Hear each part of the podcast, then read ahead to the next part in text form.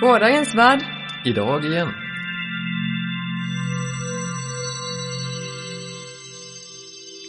Så, välkommen till trettonde avsnittet av vår lilla kapselsändning.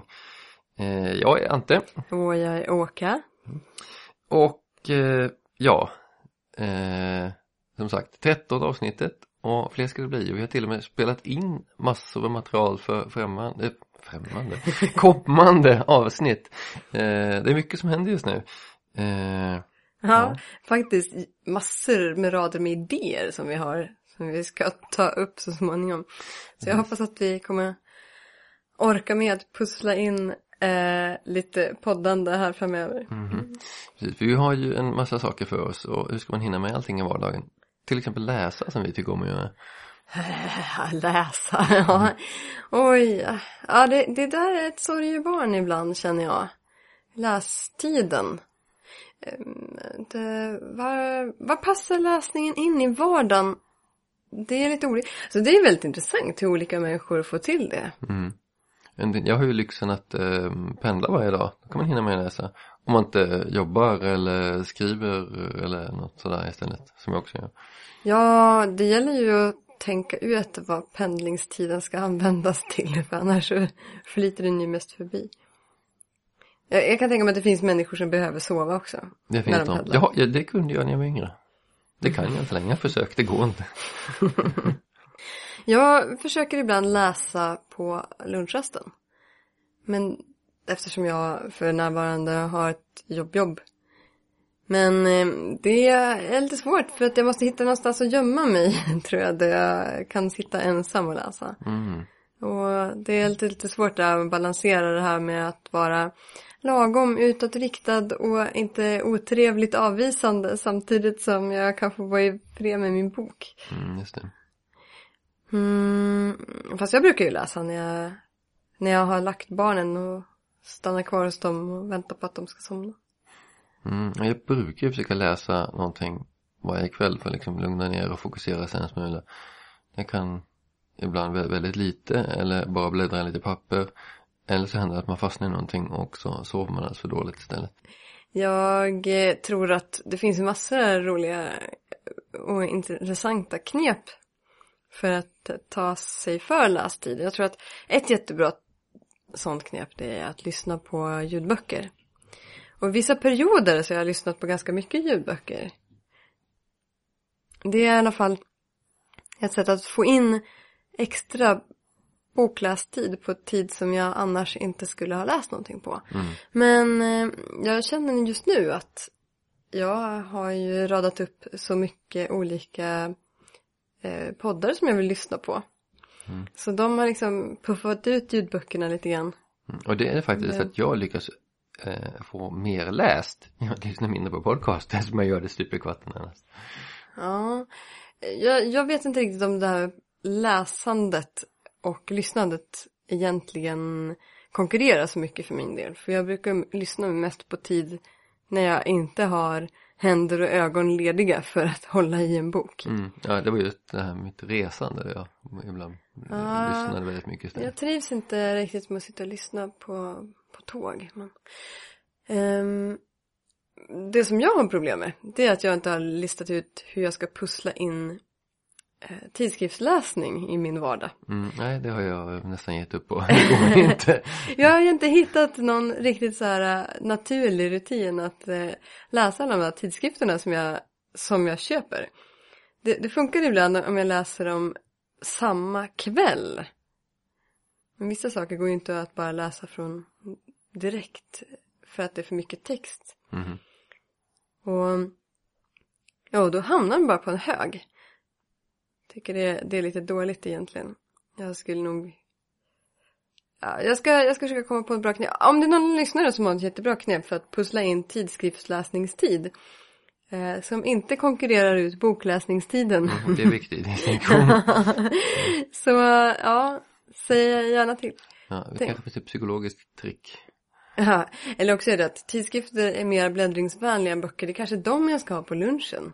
Kan vara, kan vara. Eh, istället för att försöka isolera mig så kan jag bläddra lite grann, läsa lite notiser. Det gör ingenting om någon kommer och pratar med mig. Mhm, precis, för det är kortare och man blir inte avbruten någonting längre. Ja. Jag, jag lyckades faktiskt precis nyligen med bedriften att, att eh, få världens psykologiska boost genom att eh, i förväg ha läst två böcker i en bokcirkel så jag kände att titta jag ligger två månader före i min läsning, tjoho! Så, så kan man också göra. Ja Så. men det är mycket man ska pussla in i vardagen alltså. Och som sagt, lite poddande ska vi väl försöka pussla in framöver Precis. på något vis.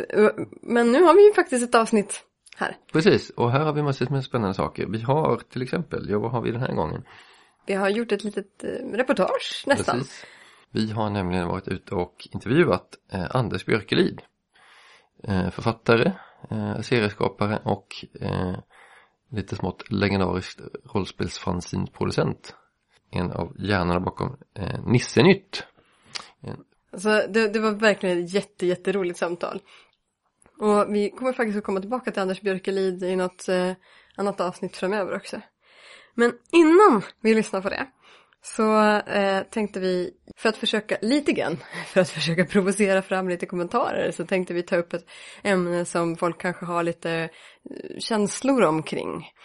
Kanske till och med starka. Uh, och nämligen ämnet spoilers och vi tänkte diskutera lite grann, vad är en spoiler egentligen? En sak som vi har gjort i vår lilla kapselsändning att vi har pratat om lite böcker, noveller, lite filmer. Men vi har ju försökt lägga dem i slutet av, av varje avsnitt så, här, så att om man är lite känslig för att man inte vill veta vad det är som händer så kan man hoppa över det. Och eh, det där handlar ju om begreppet spoilers. Ja. ja jag, brukar, jag brukar ibland eh, försöka provocera folk så brukar jag säga att jag tror inte på spoilers. Mm. Eh, Men man får ju, jag, tror, jag tycker det är ändå vettigt att respektera att en del människor verkligen, verkligen tycker illa om att veta nästan någonting alls om en bok innan de läser den. Mm. Jo, jag, jag är lite kluven på det här för jag tycker man ska ju respektera andras åsikter när det gäller deras förmåga att uppskatta en konstverk om man ska uttrycka sig brett liksom. Eh, eller någon, någon form av liksom kreativt uttryck. Men jag börjar tycka att det känns som att det går lite långt nu för tiden. för det har blivit en, en allmän kulturell grej lite det här liksom att så fort någon säger någonting eh, så är det liksom, kommer det bara spoiler får man säga och sen kan man börja prata liksom. Det känns som att eh, Dessutom så börjar man undra som att preskriptionstiden blir liksom bara längre och längre på saker och ting. Ja, fast alltså preskriptionstid, det där, det, där, det där vet jag inte riktigt. För att grejen är ju att eh, vid varje given tidpunkt Mm. så finns det ju alltid folk som ännu inte har läst en bok eller sett en film. Ja. Ja, och de borde väl också ha rätt att ta del av den på samma villkor eller så. Jag, jag är lite emot den där idén att en bok är ny när den är ny. och sen är den gammal och då är det liksom... Eh, eh, jag, då, är på något vis bakom jag. Ja. jag, jag har stött på den åsikten väldigt, väldigt mycket att om, om en bok är tillräckligt gammal Mm. eh, då förväntas man ha eh, antingen läst den redan eller förverkat rätten att, Mhm. att, att liksom vara, eller jag vet inte riktigt vad det där är för attityd men Mm. Jo, men däremot, Jo men det, det, det känns väl som ganska tidstypiskt också att vi nu, Mm. nu, nu, nu kommer någonting och så är det det nya svarta och sen går det två veckor och sen är det något nytt som är det, ja, ja, ja det är ju det som vi vänder oss mot lite grann precis. i formen på denna podd Mhm. också. Att vi, Precis. vi vill kunna snacka om gamla bra saker och låta dem vara för de bra sakerna även om det har gått en Mm. tid. Precis, så på det viset står jag till fullo på din sida. Men samtidigt så, så tycker jag att man måste kunna prata om saker.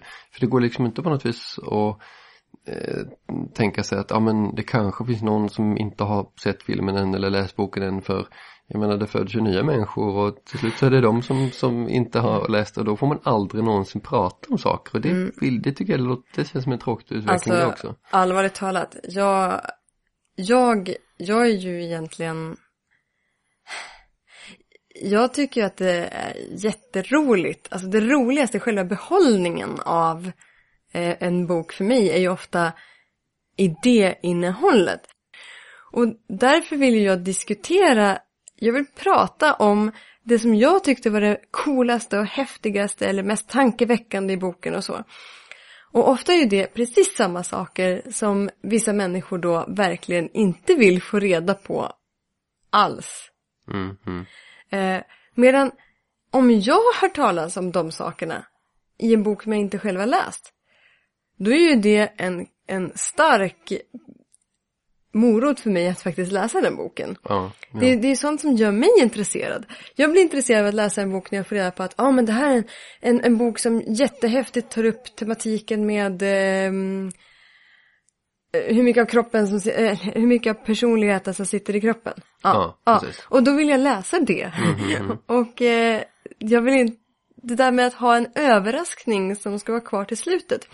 Det är ju bara en möjlig läs, vad ska man säga, läsart eller ett möjligt sätt att läsa en bok. Och jag har en stark känsla av att särskilt i kretsar som snackar mycket om böcker, typ bokbloggare, så har det blivit en slags kulturell konvention det här att man upphöjer just den egenskapen, alltså det sättet att läsa till det rätta sättet att ta del av en bok. Nu kan jag ha fel här men det känns som att i våran kultur så är det rätta sättet att ta del av en bok det är att man ska ha man ska upptäcka någonting som man inte visste innan och man ska liksom ta del av en, en berättelse som man inte kände till från början. Jo, jag tror att du har rätt i att det finns olika sätt att läsa och att kanske just ett sätt har blivit eh, framhävt på bekostnad av andra. Eh, det finns ju någonting som jag skulle vilja framhäva som är en spe speciell grej med eh, just science fiction om vi nu får ta, ta just science fiction böcker som ett exempel här. Även ifall det här är ju inte någonting som är speciellt för bara eh, fantastisk, fantastisk litteratur på minsta vis egentligen. Eh, men jag skulle vilja påstå att en av de saker som är specifikt för science fiction är att att skriva science fiction är någonting man all, nästan alltid gör i dialog med historien. Mm. Man, man skriver om, om, om kända troper och sådana grejer fast med en ny twist.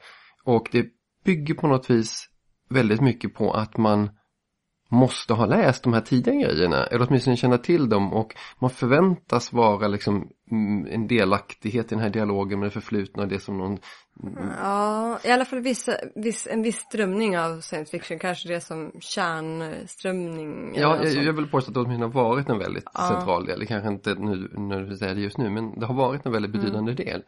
Och eh, jag skulle nog vilja säga att även i, i, i eh, icke-genre litteratur så är det där också en sak som är väldigt stor. Eh, inte så på definierande på samma sätt som jag skulle säga att det har varit, åtminstone i science fiction. Men det här att man har vissa stora tema som, som nu ska jag skriva min bok om det här. Liksom. Mm. Eh, och då förväntas man ju känna till saker och ting. Eh, för att nu inte säga någonting om allt det, Det här måste med vara att skriva. konkret. Exempel. Ja, låt oss säga bara en, för att ha en, en, en inte riktigt samma sak men, men något liknande. Det här med att man till exempel skriver en modern historia men man stöper som man stöper på formen av en klassisk myt till exempel. Mm. Man tar eh, eh, eh, Orfeus och Eurik, eh. Orfeus och Euridike. Euridike så, eh, till exempel. Det är ju en sån här klassisk grekisk myt. Mm. Att man tar en ny berättelse men som använder den formen, liksom Mm. två som glider från varandra, någon som gör någonting som, ja och så vidare. Eh, det finns väldigt mycket sådana saker som ju inte går att begripa om man inte känner till källan och det man refererar till. Mm. Och där känner jag att, att eh, det sättet att läsa är inte helt obetydande i till exempel science fiction-litteraturen men, men även Men- i Alltså det, här- det är ju en fråga om att eh, det finns ju många typer av berättande som hänger på att man faktiskt ska veta om, man ska känna till väldigt mycket om berättelsen i förväg. Mhm. Eh, opera är ju en sån konstform, det är ju liksom meningen att man ska veta i förväg vad det är som händer. Ja. Inte för att jag har sett så mycket opera, men eh, det opera blir väldigt svårt om man inte vet i förväg vad Ja, det... ja, det är inte en konstform där, där man ska vända allting på huvudet liksom och ska, ska, ska plöja nya fåror direkt. Mm, inte i, inte i handlingen. Nej, precis. inte i handlingen, det är Precis. utförandet som är grejen. Precis. Och eh, eh, men jag, jag skulle vilja fråga så här, vad är en spoiler? För att vad som är en spoiler är himla olika beroende på hur man läser. Mm. Och jag skulle vilja säga att man aldrig kan gardera sig mot alla typer av spoilers. Eh, oh, nej. Nej, därför att dels beror det på vad det är för typ av bok och dels beror det på vilken typ av läsare det är som ska ta del av den. Alltså vilka grejer som påverkar den här läsarens uppfattning. För vissa, vissa berättelser hänger ju på att man, man ska närma sig dem utan att veta så mycket om dem. Mhm. De är skrivna på det sättet. Till exempel The City and the City av eh, China Miéville. Ja. Eh, den, den kan man med fördel närma sig och veta väldigt lite om den när man börjar. Mhm. Alltså den, och den är skriven på det sättet. Mm. Sen finns det många berättelser som, det här är en sak, jag hörde en, eh, faktiskt på en litteraturpodd nyligen, Jaha. där de diskuterade spoilers i berättelsen som de sa. Mhm. Eh, och eh, menade att när författaren själv säger att någonting i stil med att eh, ja, och efter detta kom han aldrig mer tillbaka till det här stället. Så är det liksom en spoiler. Hur då spoiler? De berättar, nå- eh, författaren avser att, att, att läsaren ska veta att det här är slutet på någonting. Ja, jo, och det, och det är sånt där som jag tycker som är exempel på att det i vår kultur idag har spoiler blivit lite för, för mycket. Eh, sen, jag skulle vilja påstå att det enda tillfället då en spoiler verkligen är någonting som totalt vänder upp och ner på, på upplevelsen av boken är ju om den bygger på en twist end. Nej, för det där stämmer ju inte ens för dig. Därför att Okej, gör det inte? Nej, det var. Eh, därför att eh, eh, du har ju sagt flera gånger att eh, eh, när du läser en bok så, så blir du besviken för det var inte vad du förväntade dig. För du hade en uppfattning innan du började läsa boken som inte infriades. Eh, det är sant, det, det stämmer faktiskt, det har du rätt i. Eh, så har jag faktiskt reagerat. Men sen har jag också, eh, för att ta ett eh, exempel som jag har, har nämnt, eh, det här med eh, Gene Wolfs bok Peace. Mm. Som jag fick veta hur, vad, som var den liksom stora grejen med den boken. Det är ingen twist än, men det är liksom en, en, en, sån- en hemlighet, ett pusslet med boken att det, det är det här som egentligen försiggår. Det fick jag reda på innan jag läste boken. Mm. Och det gjorde mig bara mer intresserad av att läsa boken för jag ville se, ja men hur, hur, hur kan man hitta det i berättelsen? Var finns ledtrådarna? Var finns... Och när jag väl hade läst bok så kunde jag fortfarande inte hitta det. Och sen gick, gick jag tillbaka och fick reda på mer saker om vad det egentligen var som försiggår. Jag tyckte, men vad tusan, det borde jag ha sett någonstans. Och, Eh, du råkade läsa någon annan bok. ja, ja, precis. Eh, och då, då, då tycker jag det känns lite som att om Om det, är Det- så, det- det- om det är så gömt så att man inte ens kan hitta det om man letar efter det, finns det då verkligen där? Ja, det är i alla fall inte en spoiler, jösses nu har jag, nu har jag förstört boken. Men, och, men, men för att, om jag ska gå tillbaka till det här som jag tänkte säga nu, att, att, att med twist end. Jag tycker nog att en berättelse som bara bygger på en twist end är en fruktansvärt banal berättelse. Ja, det måste ju finnas någonting mer. Det finns ju ofta så mycket att uppleva. Det är ju faktiskt själva grejen med att läsa om. Jag är lite inne på det här att böcker som är bra, Mm. på riktigt, Mm. De ska man kunna läsa flera gånger. Oh ja, oh och ja. de blir bara bättre. Precis, så ja. Och det bygger ju på att jag, så att säga, spoilar den för mig själv Mm, först. mm. Jag vet inte om jag har sagt det förut, men jag blev imponerad en gång av, av, en, eh, av en kvinna som berättade att hon läser alla böcker två gånger. Mhm. Först en gång snabbt Mm. för att få reda på vad som händer. Mm. Och sen en gång långsamt för att njuta av den liksom. Ja, ja. Jo, det är ju intressant här i sammanhanget. Jag läser ju böcker oftast mycket mer så här för att få reda på vad som händer än vad du gör. För om vi läser samma bok Ja. så, så säg- eller har du lagt märke till massor med detaljer på vägen som inte jag har lagt märke till överhuvudtaget. För jag har bara att, nej men jag vill se vad som händer så nu läser jag vidare liksom. Och jag kanske till och med tycker att, men vad tusan vad som hände där egentligen? Ja det begriper jag inte, det kollar jag sen eller jag frågar dig om det liksom. eh, men trots det så vill jag ändå påstå att om plotten är röjd och det är det enda, då, hallå, väx upp lite mer måste du kunna läsa ut en, ur en bok. Ett, tycker du att den är förstörd för det där, då tycker jag läs mer komplicerade böcker, jösse namn. Ja, kanske. Men som sagt, det beror ju väldigt mycket på vad man är för, för läsare, för typ av läsare. Och olika sätt att läsa måste ju kunna få liksom existera. Och... Det är bara att jag vill inte inrätta hela mitt liv utifrån att eh, jag ska undvika att avslöja någonting för någon som inte Nej, vet det. nej precis. För, det, för eh, om, om jag får citera Lemmy, sångare och basist i Motorhead. There are millions of people out there just dying to get offended. Som han sa någon gång när folk, eh, när någon eh, frågade honom om folk inte blev liksom upprörda och kände sig stötta vad han sa, tryckte och sjöng om sådär. Han uppfyller egentligen det som de vill ha också. Ja, och jag känner lite det i det här spoilersammanhanget ibland. Ja, kanske. Ja, men jag, jag, vill, jag, vill inte, jag vill inte förstöra läsupplevelsen för någon. Jag vill ju verkligen inte det. Men samtidigt så vill jag inte vara tvungen att liksom avhålla mig helt och hållet från att snacka om saker som Nej, jag tycker för, är nej, för intressant. de förstör snackupplevelser för mig när, när jag inte förstör läsupplevelser för dig. Men- Respekt eh, åt bägge håll. Det finns också en, en lite större poäng med att faktiskt prata om slutet på böcker. Mm. Nämligen, jag tror att det var John Clute som sa, jo det var John Clute Mm, som sa det en gång. Att eh, anledningen till att så många böcker har dåliga slut Mm. är att vi nästan aldrig diskuterar sluten på böcker. Precis. Och om man skulle prata lite mer om slut och vad som utgör ett bra slut och så, Mhm. då skulle kanske man eh, utveckla den konstformen så att Ja, folk precis. verkligen lär sig. Folk lär sig, om man pratar mer om vad ett bra slut är så lär de sig förvänta ett bra författarna lär sig skapa är det och, ja, ja, jag tror ju definitivt att eh, John har någonting på, på spåren. Ja, eh, jag, jag tror det, fast jag är inte säker. Ja, Men jag- jag, tycker att det är intress- en intressant fundering. Han, han är väldigt smart så jag tror att han har, att han har rätt. Fanzine finns allting. Men eh, när det gäller scenarion så verkar jag inte kunna gå längre tillbaks än bollmört för egen del. Ja, Men det finns sånt här. Det här är ju Staffans, Borans lågor. Åh! Miss Pantheon! Av Jannica.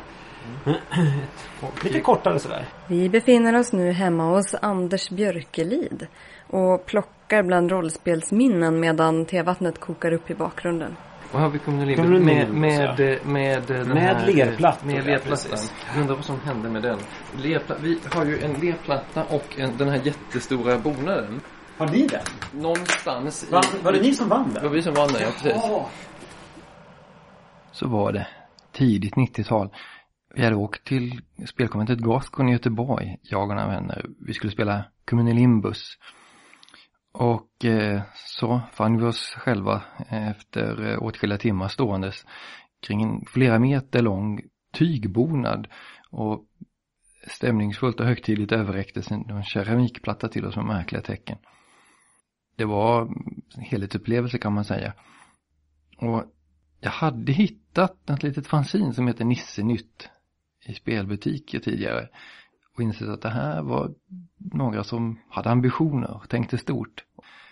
När jag träffade Åke sen så visade det sig att eh, hon hade ju spelat Pantografen. Det verkar vara kanske en av deras största saker de hade tagit ifrån tårna. Man skulle spela i 12 timmar i sträck eller något liknande. Och eh, Nisse Nytt fortsatte ju att, att komma ut som fanzin. Och man fortsatte ju att springa på de där personerna eh, som låg bakom det där i olika sammanhang. Med den bakgrunden vill vi stämma träff med Anders Björkeliv. Nu är vi tre personer och bara en mick så ljudet kan låta lite svajigt ibland men eh, det sägs ett annat intressant ändå så jag hoppas det hörs. Första frågan är ju förstås vad var Nisse nytt för någonting? Hur började det? Vad är Nissenytt? Nisse, vi kan börja med för vad Nissenytt, in, Nissenytt är först. Jag tror att jag har det här någonstans. Eh, där, det är Nissenytt innan Nissenytt. Eh, Morgonstjärnan nummer ett 1992. Eh, ett litet, litet fanzin. Eh, som då är tänkt. Här får vi fika också. Eh, som är tänkt eh, för våran eh, förening i Mora. Ehm, vi var de, de flesta i Nissenut är Morabor. Det är jag som är från, från Älvdalen men resten är från Mora. Och Mora rollspelsklubb MRK den hade grundats ja, ungefär när rollspelsvågen började i Sverige. Men finns inte den fortfarande? Den man, finns fortfarande. Man hör ju lite grann Ja. från Mora ibland tycker jag. Ja, det, alltså jag skulle säga att Mora är en av de rollspelstätaste eh, byarna eller samhällena i Sverige på något sätt med, med tanke på capitan. Och framförallt väldigt fascinerande nog den, en av de som har hållit kvar vid bordsrollspelet längst. Och det tror jag Mora framstår som så väldigt märkligt ställe. Ja, det I- nere, när vi satt nere i Värnamo och läste Nisse Nytt så känns det som att Mora, varför det? Göteborg kan man ju förstå liksom, men Mora, det för? Men vi, alltså vi hade ju en väldigt vi, vi tyckte det var väldigt kul med Mora liksom som att, vi, att, att sätta det på kartan också. Så att vi kunde ju ha pratat mycket om Uppsala. För att det här är ju gjort i Uppsala. Men vi pratade ju om Mora hela tiden. Ehm, och och ehm, vi, vi, hade, vi vände oss till moderföreningen, det var ju det vi gjorde eftersom vi hade Sverige-uppdrag fortfarande från MRK. Eh, och eh, vi, många av oss var ordförande eller sekreterare i det fast vi hade flyttat ner till Uppsala. Den här numret är gjort och inte jag har flyttat ner till Uppsala än. Då bor jag fortfarande kvar i Älvdalen. Ja, för hur var det nu? Ni hade en vision, ni ville förändra världen. Ja, ja det vill vi nog göra. Ja. Okej. Vad gick visionen ut på egentligen? Eh, alltså i, i princip var det säkert olika för olika personer i det. Eh, jag tror att Staffan han ville göra eh, extremt häftiga rollspel. Eh, och eh, han ville säkert att det skulle vara många som spelade dem och ehm, att, att eh, det skulle få ett stort genomslag bara där. Eh, sen misstänker jag att Mats han ville nog bara ta över världen. ehm, på något sätt. Genom att synas överallt eller? Genom att, ja, nej, alltså, han, vill, han ville nog inte synas överallt. Han, han har aldrig varit sådär att han har velat synas själv. Utan han ville nog kanske snarare att han skulle stå i bakgrunden. Och hålla i trådarna lite grann. Jag hade någon sån där idé om att, om att det var djupt orättvist att inte DNs kultursidor varje dag recenserade en ny rollspelshappening. Ehm, och tänkte att det här, det här är en lika ehm, värdefull kulturform som någonsin eh, poesi eller någonting sånt. Det var våra olika visioner men jag tror att vi var ganska gemensamt överens om, om dem. Sen vet jag inte vad Per och Sven hade för visioner egentligen. Per, per hade nog ehm, eh, en tydlig agenda som inte riktigt syntes jämt. Och Sven han brukade vara våran liksom eh, kreativa maverick som rörde om i grytan hela tiden för att se vad som hände. Kanske inte, han doktorerar i psykologi nu, det är inte- kanske inte så konstigt. Kanske använde oss som ett psykologiskt experiment. Men det var ju vi fem som var liksom den kärntruppen där. Ehm, Per Tågenberg, Sven Söderqvist, Staffan Andersson, Mats Rytter och så jag. Och sen Sen, sen var väl en, en grundtanke där var ju dels att, att åka runt med scenarion på konvent som skulle vara bra. Där berättelsen skulle vara viktiga. Inte spelet utan berättelsen på något sätt. Interaktionen på, något, på ett sätt. Att, att eh, vi skulle komma, vi, vi var ju väldigt mycket för spårvagnsmodellen som man brukar säga. Alltså att spelledaren har en färdig väg du ska köra längs med. Eh, fast vi ville ju inte att det skulle kännas så För jämt. Det, är ju, det, är ju, det har ju blivit en stor debatt det här med är det järnvägsmodellen eller, eller är det sandlådemodellen som gäller. Och det tenderar ju att bli att de som, som försvarar det ena de begriper inte ens vad de andra pratar om. liksom. precis. Jag tror att vi begrep. Ehm, och jag tror att vi ville ta väldigt mycket från sandlådemodellen. Staffan var nog den största improvisatören av oss som gärna han ville gärna att det skulle finnas många vägar. Men vi var alla överens om att ett, bra scenario hade en bra början och ett bra slut. Och det skulle vara ganska tydligt vad de var från början. Eh, och spelarna förtjänade en upplevelse. Det var liksom den tanken vi hade. Vare sig de var tysta och satt liksom bara. Eller om de var med och spelade så skulle det hända något. Alltså jag, det enda, min enda man säga, beröringspunkt med Nisses Nytt, eh, jag var aldrig sådär extremt jätteinvolverad i, i rollspelsvärlden. Men det var ehm, ett uppkon då innan uppkon blev eh, anime-konvent. Eh, så, fanns det, så fanns det ett annat uppkon som var ett rollspelskonvent. Eh, då spelade vi eh, Pantografen. Mm, oj. Eh, och det, det var Det var väldigt annorlunda och speciellt. Det kommer jag faktiskt ihåg. Eh, jag kommer inte ihåg så jättemycket om vad som faktiskt hände. Nej. Men jag kommer ihåg hur det kändes. Väldigt typiskt eh, Nisse Nytt scenario på det sättet. Det var jag och Mats och eh, jag och Mats gjorde någon grundstomme som var jag, Mats och Per som gjorde utbyggnaden av den. Eh, Vi fogade samman två korta scenarion vi hade gjort uppe i Mora. Med ett nytt. Som skulle göra att de där två första kändes som prologer. Ja just det, för det var ju flera akter. Mm, det var tre akter. Två korta på, på ungefär två, två och en halv timme och sen ett längre. Så det skulle vara ungefär 15 timmars speltid. Det var ju väldigt, det så mycket? Ja, det var, var väldigt trött på slutet. Oj, vad trött man var. Ehm, men det, det var ju, vi var väldigt, väldigt noga med att liksom tänka på det som en litterär berättelse. Eh, Den första akten hade vi stulit från Clive Barker. Eh, Midnight Meat Train. Den finns i Books of Blood, den finns filmatiserad nu också. Så den, den prövade vi, hur, hur går det att göra en riktig litterär text som rollspel? Utan att göra om den som man brukar säga, liksom, ja vi stoppar monstren i ett rum. Och så stoppar vi spelarna med ungefär samma uppdrag och så ser vi vad som händer. Utan vi tänkte, hur, hur gör man strukturen?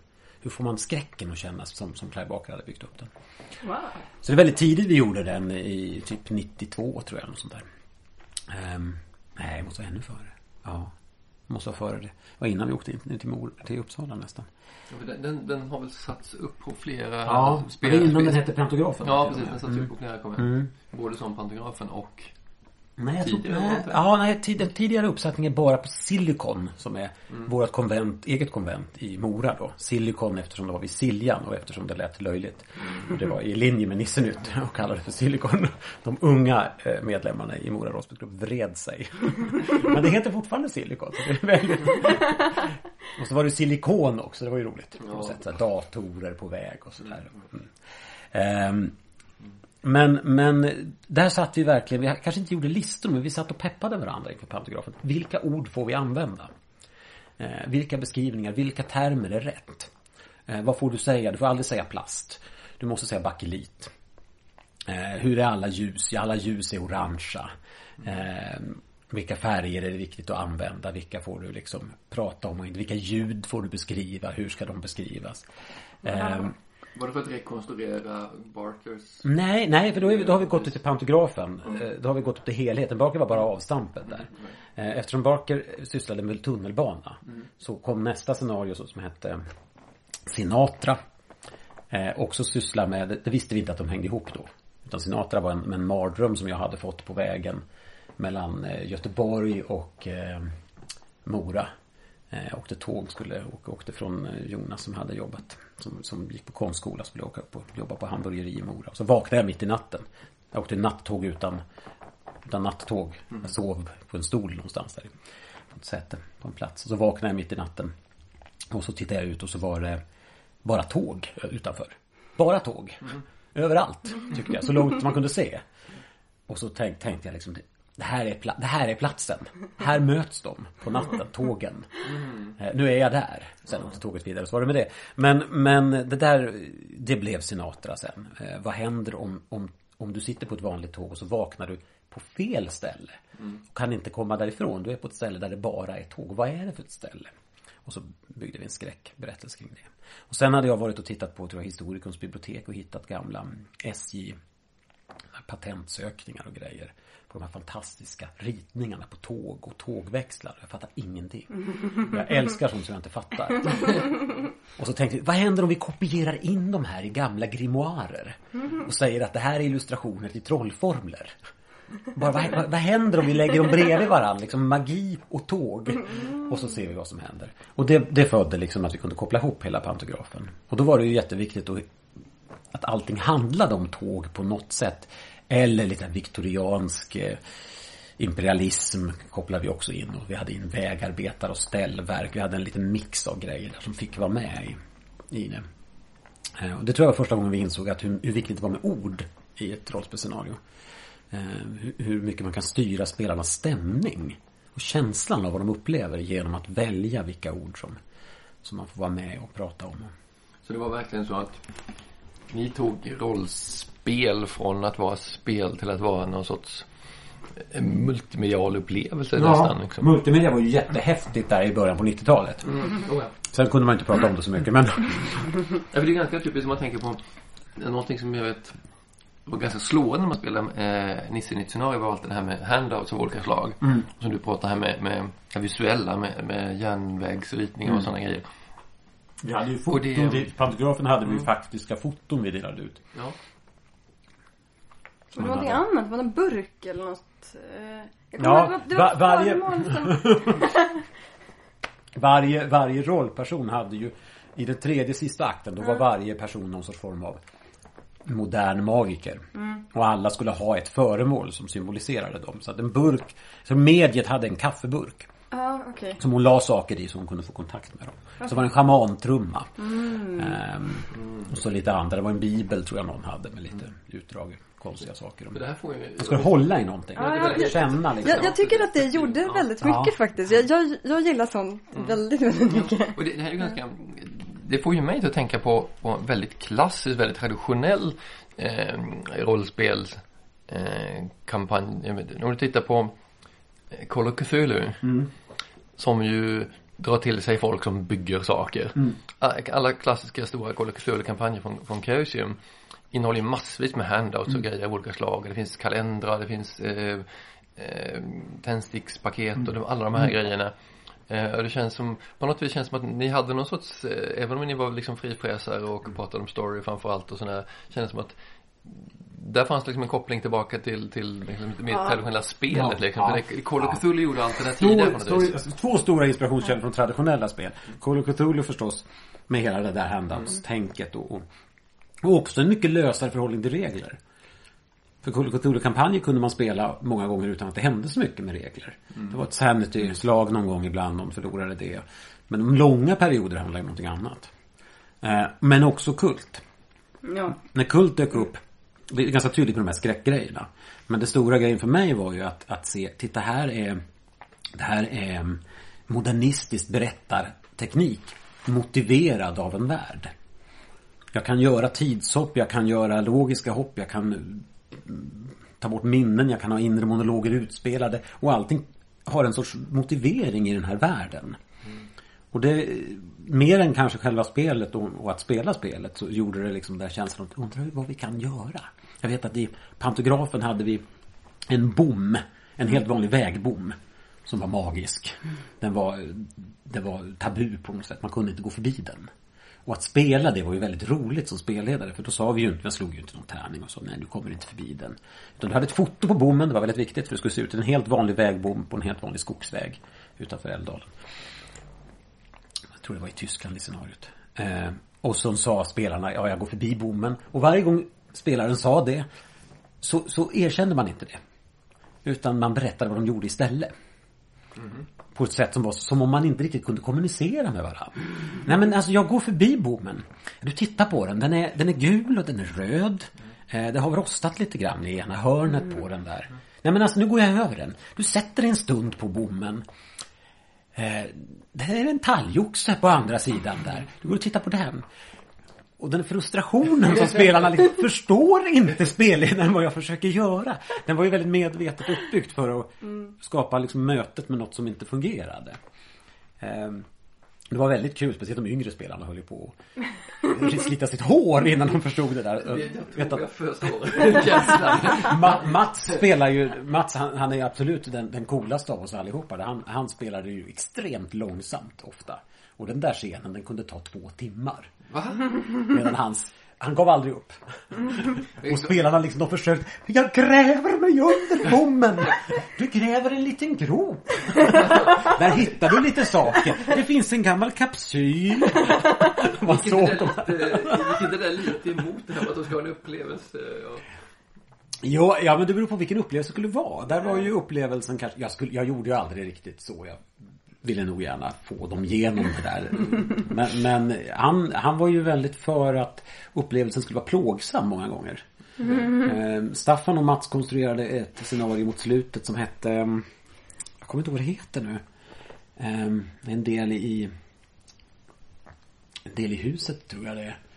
Vi gör tillsammans med, med frispel. Där, där man spelade ett antal kultister som har gjort en ritual, tror de. Det är bara det att de är, de är extremt gamla och, och eh, senildementa allihopa.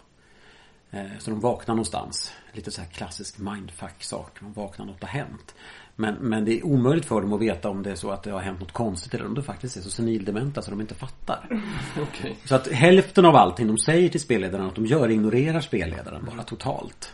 Eh, och då och då så, så får man reda på att man har gjort någonting som man inte trodde att man gjorde. Någonting sånt. Åh, vad förvirrande. Det låter det var- ja. förvirrande. Det var extremt plågsamt att spela det. extremt. Men samtidigt en upplevelse av kanske hur det känns och, och ja, jobb, leva med Alzheimer eller någonting sånt. Det var en Det var både kul och ganska obehagligt. Jag går ut, jag, jag tar väskan med mig och så går jag upp på andra våningen. Jag var på väskan nu igen. Nej, du har nog inte någon väska. Du kan inte se väskan. Nej, men jag hade, jag tog ju med väskan. Nej, det är ingen väska.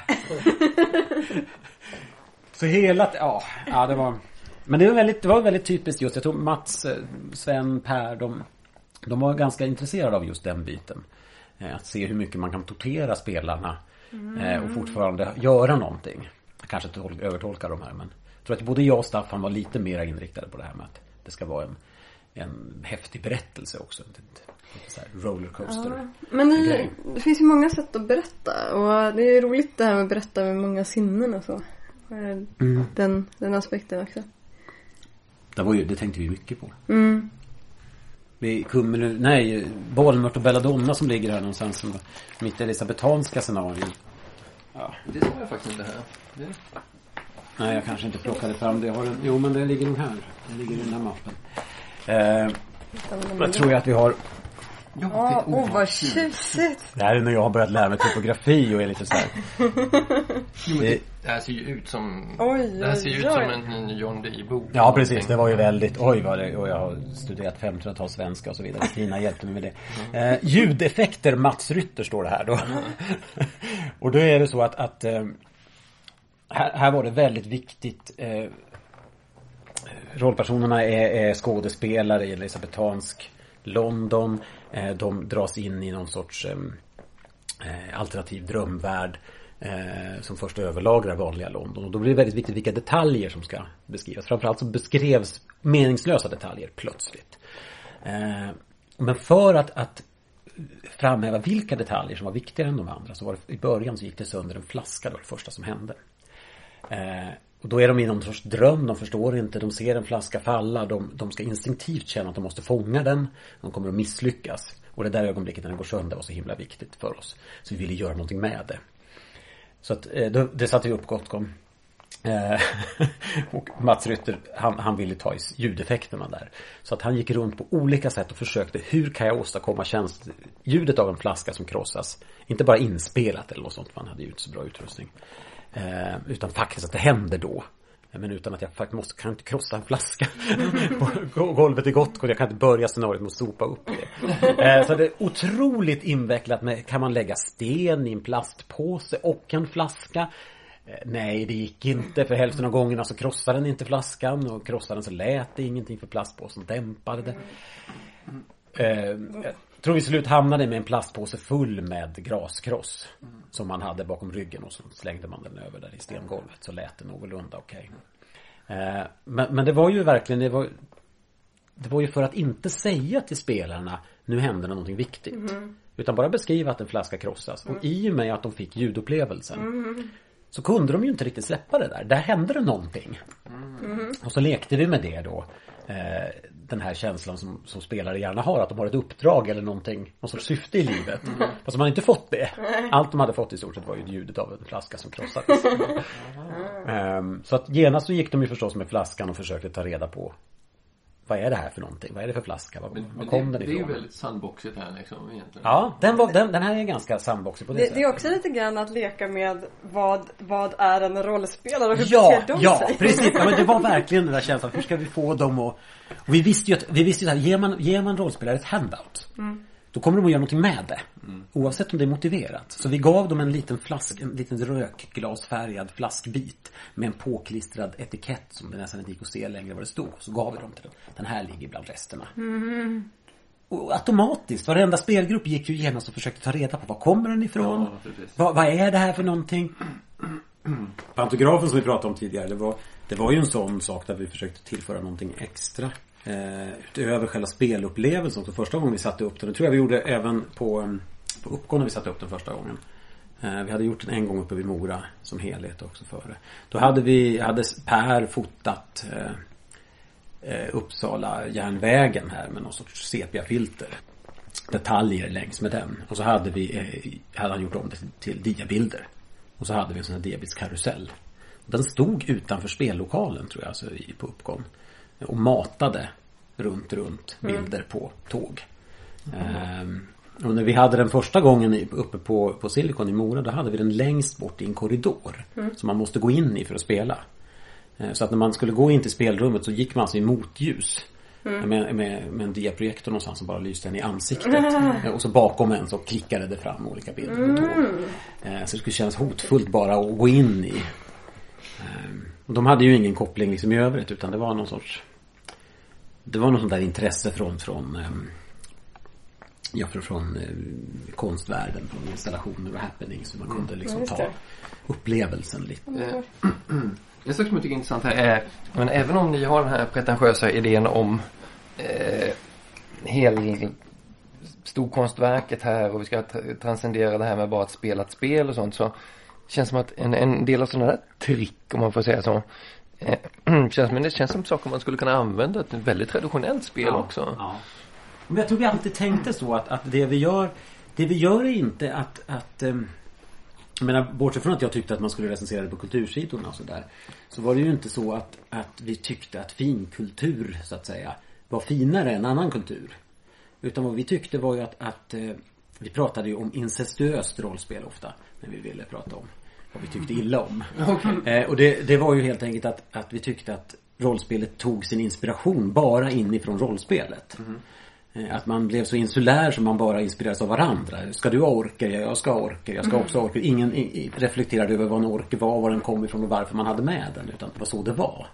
Medan vi tänkte, det måste ju kunna gå att göra skithäftiga saker genom att läsa Kafka. Genom att eh, gå på konstiga filmer. Genom att eh, ta med sig reseberättelser från Italien. Alltså, det måste ju gå att göra någonting som, som kommer utifrån den här slutna världen och se vad vi kan göra. Och det var ju in, ingen av oss som, som tyckte att det enda man kan göra då är väldigt finkulturella smala saker. Utan vi ville ju liksom pröva allt. Vi ville göra deckarscenarion, vi ville göra noir, vi ville pröva fantasy, vi ville pröva skräck. Vi ville se vad, vad händer, metaversioner, sagor. Så det var ju de tekniker vi försökte ta fram var ju aldrig liksom begränsade. Ehm, och det blev ju ganska tydligt sen när andra sådana här grupper också gjorde sånt här som jeepform till exempel. Vi åker jeep. Som, som kom från improrörelsen mera och, och plockade in. Det var ju de tekniker vi lite så valhänt hade fumlat fram. De fanns ju mycket liksom kring eh, kring improrörelsen redan. Eh, bara att vi hade liksom tagit dem någon annanstans ifrån. Ehm, så att det, fanns väl ingenting vi gjorde som inte gick att använda direkt. Och vi tänkte ju ofta på de här unga spelarna borta i Mora. Hur ska vi liksom nå dem? Och det på något sätt så verkade vi ha lyckats med just den biten. För att vi åkte upp en gång om året, spelledde på det här Silicon. Eh, vårt senaste scenario. Vi uppsatte alltid nästan världspremiär så att säga, som vi kallade det. på det, det vi skulle sätta upp på Gotcon eller Uppcon där. Eh, och så var det ju oftast en yngre målgrupp än vi skulle ha sen. Och så prövade vi det där. Och som de här gänget frispel då sen som blev pretentiösare än vad vi var. Eh, de var ju uppvuxna på de typerna av scenarion. De var ju väldigt överraskade över hur mycket, när de kom till konvent, hur mycket scenarion som faktiskt följde regler eller som inte gjorde så konstiga saker som, som de var vana vid. Eh, antingen förstörde vi dem eller också så förlöste vi dem, jag vet inte. Men Spelade ni under tiden här, fortsatte ni spela något traditionellt? Mm. Staffan var den som höll i Ganska långt så höll han i kampanjer eh, Under tiden vi gjorde det eh, Vi gick igenom eh, Det här var ju storytelling-systemens guldålder i början där med Vampire och hela, hela White Wolves system där. Så vi gick igenom Vampire och Mage och eh, Ars Magica eh, tror jag. Sen försökte vi oss på eh, helt regelfria kampanjer så småningom. Jag vet att ett utspelades en studentkorridor i Uppsala. Vi körde så småningom. Ehm, men, men allting det bottnade i Staffan. Det var Staffan som, som kunde vara liksom ryggraden i det. Vi andra hade inte tiden för det. Jag tror att det har också att göra med att Staffan var den som gjorde minst i fanzinet.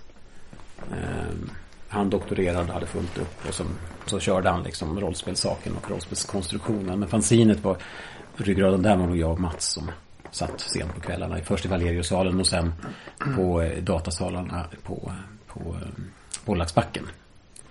Eh, Där brukade han släppa in mig sent på nätterna. Jag hade inget passerkort. så att- jag, vet du vad, jag har ett starkt minne ifrån datasalen på Pollaxbacken. Eh, också någon, någon sen kväll när jag var där nästan ensam och så, så tittade jag i någon eh, så här, papperskorg med slängda papper. Och så undrade jag, vad, vad är det här för någonting? För det, det var konstiga grejer som jag tänkte, det, eh, det var väldigt fantasiaktiga grejer. Eh, och det var många, många, många sidor. Jag kommer inte riktigt ihåg vad det var. Så jag tänkte att det här är nog någon rollspelare som Ja. håller på med någonting, men jag vet inte riktigt vad. Så här. Det är mycket sannolikt att det var någon rest från något Nistenytt-projekt. Ibland skrev vi ut enorma mängder saker från nätet. Alltså när nätet var ju så nytt när vi började också. Det var ju Usenet-grupper och saker. Eh, Och ibland så bara använde vi ju universitetets resurser till att skriva ut tjocka buntar av någonting vi inte kom åt annars. Eh, Och satt och läste märkliga saker. Men, men jag minns eh, Det var ju en väldigt speciell stämning just med att göra fanzinen på universitets eh, mark då, särskilt för, för oss som inte var eh, i fakulteterna på något sätt. Det var ju Mats och Staffan som var fysiker eller datavetare. Men vi andra kom från humanistiska så vi fick ju inte vara där egentligen. Jag blev uppringd av fysikums prefekt en gång när jag var ensam i Valeriusalen. De andra var någon annanstans. När vakten kom in och skannade mitt körkort. Eh, Då blev jag uppringd. Vem är du? vad, vad gjorde du här mitt i natten? Eh, Men också sådana här saker som att liksom försöka få, få systemet att fungera. De här kopiatorerna var ju oftast öppna. Det var ju bara att kopiera. Ja. Eh, Jag kommer ihåg ett av de sista numren vi tryckte helt själva eh, på kopiator. Vi, vi band ganska tidigt dem. Häftade dem och skar dem på Uppsala bokbinderi på, på Sysslemansgatan. Men vi, vi tryckte ganska länge själva. Jag tror det är de sista vi gjorde. Då slutade eh, pappersmataren att fungera. Hela slutsteget där. Ehm, och eh, vi fick koppla ur den. Kom vi på till slut. Det gick ju att koppla ur den. Men då, då, då kom ju ingenting. Vi tänkte det, det måste ju gå att få ut det ändå. Det här är ju bara liksom slutsteget. Den gör ju ingenting annat än att matar pappret. Det är ju själva kopiatorn matar ju in det i det, så det måste ju gå. Så då kom vi på att jo men det fanns ju vissa eh, tryckpunkter som gjorde att den trodde att det fanns en pappersmatare där. Så att eh, Mats han kopierade, jag låg bredvid kopiatorn och tryckte in små blyertspennor i små hål. Tog emot papperna de ramlade golvet. Och så tryckte vi 300 x tror jag på det. Det var ju... Jag var fruktansvärt ont i kroppen minns jag efteråt. Vi var klara sex på morgonen eller något sånt. Men det var en ganska härlig liksom känsla det där. Vi, man cyklade hem i Uppsala tidigt på morgonen och och staden började vakna. Och så hade man en tjock bunt av något som man visste måste skickas till, till binderiet nästa dag. Få igång det. Och det man hade lurat system på något sätt. Lite känsla av att det var underground på något sätt. Ja, ja, ja. En, en eh, given fråga förstås är ju också kanske som, som lite avslutande så här nästan. Eh, hur, hur är, det bara romaner som skrivs nu eller skriver du fler rollspel? Spelar du rollspel nu för tiden? Nej, jag spelar ingen rollspel överhuvudtaget. Det, det tar för mycket tid. Ehm, ska jag säga. Det är ju... Jag jobbar. Och så är det barn. Och sen är, har jag 300 ord per kväll. Och det tar mellan en halvtimme och en timme att göra. Och det är ju det jag hinner just nu. Man kan inte göra allting Nej. vid alla perioder i livet. Det Nej. är som jag brukar säga, man får ha sina intressen i, i, i, faser liksom. Annars så funkar det inte. Jag saknade, alltså det jag saknar med rollspel är framförallt scenarierollspel och den omedelbara feedbacken man fick. Att sätta sig i ett rum med fem personer och så här, här har jag en berättelse, nu ska vi köra den, nu ska vi liksom Och så se på folk hur de reagerar. Och inte bara det utan när de reagerar när de ser uttråkade ut så kan man modifiera berättelsen liksom så, och fånga dem igen.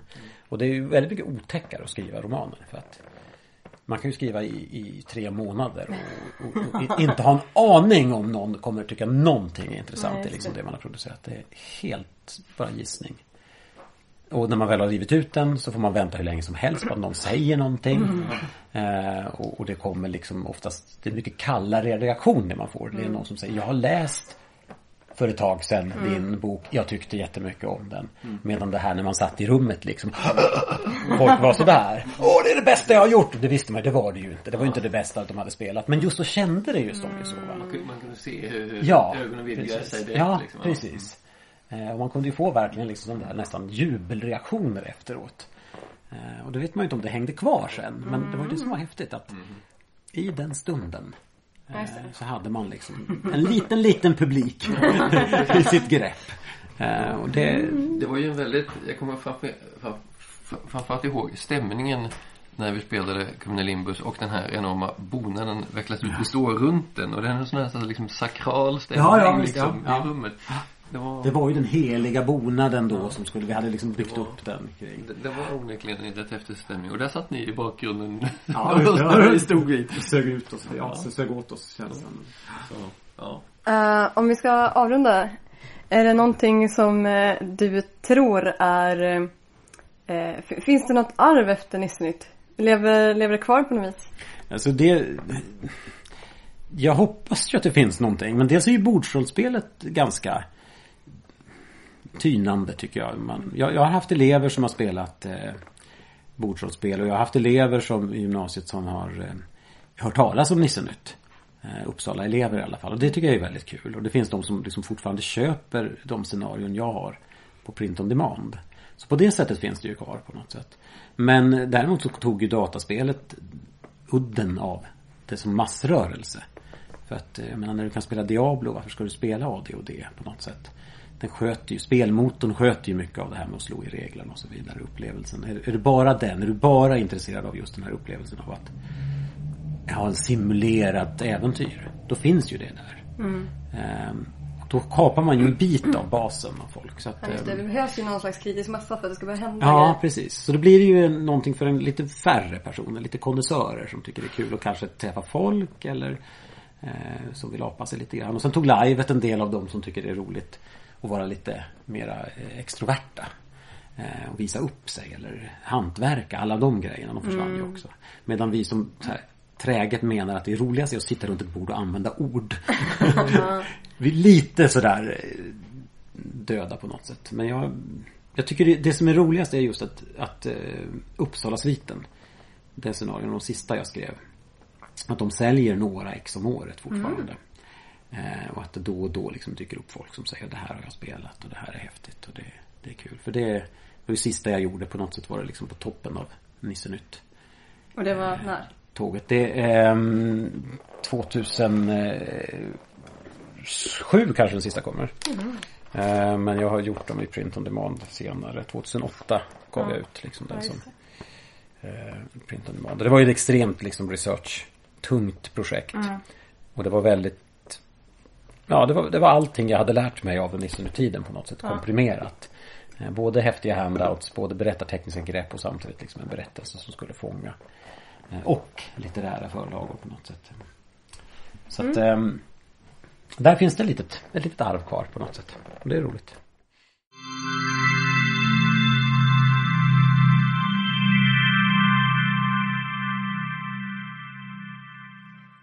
Du har hört avsnitt 13 av Gårdagens värld idag igen. En poddsändning av Ante och Åka Davor. Det här avsnittet släpps under licensen Erkännande icke-kommersiell. Om du vill ha tag på oss eller kommentera på avsnittet eller så, så eh, finns alla avsnitt som en underkategori på bloggen Landet Anjen. Den finns på anjen.wordpress.com. Och du kan hitta oss på Twitter också. Där vi finns på att idag igen. Alltså snabela eller kringla eller kanelbulle eller vad du vill kalla krumeluren. Idag igen. Den här gången vill vi också ge ett extra tack till Stina Björkelid som var behjälplig i kulisserna när vi spelade in det lilla reportaget hos Anders.